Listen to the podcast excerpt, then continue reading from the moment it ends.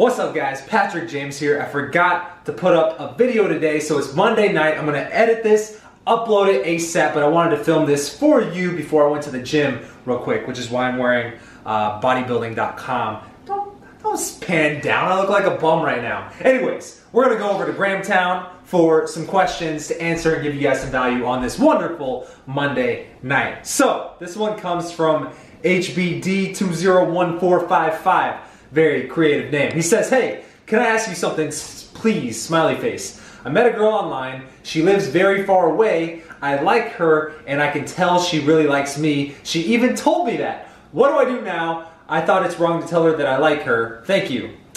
Come on, man. Is this a real question? Like, for real.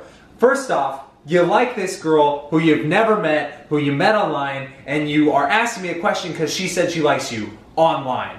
First off, have you ever heard of catfishing? Do you even know what that is? You don't know if this girl even exists. You've never met her before. So there's no point in asking me about a girl who, one, you've never met, and two, you have no chance of seeing within the next seven days. Here's just my thoughts. Honest opinion. If you have zero chance of seeing this girl in the next seven days without going through a lot of effort and work to get to get face to face with her, there's no point in continuing continuing this interaction or this conversation. Move on to a different girl who lives in your city because the world is way too abundant for girls who may or may not exist. Next question.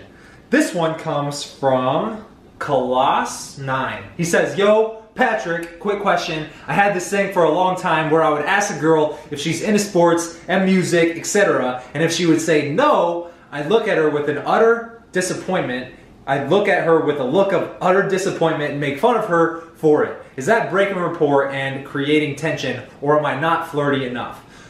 To answer your first question, yes, it is breaking rapport, and yes, that will create some tension. My next input, my next piece of advice for you is um, how are they responding?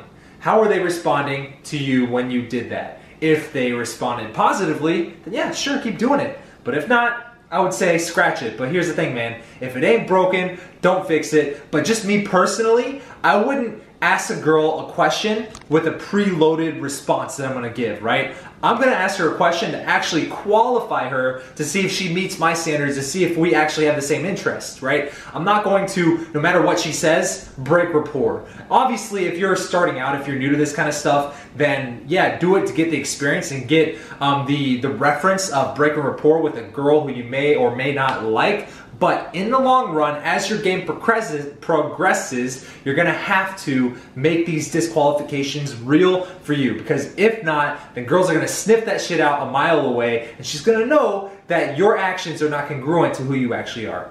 All right. Next question comes from Blake Luland.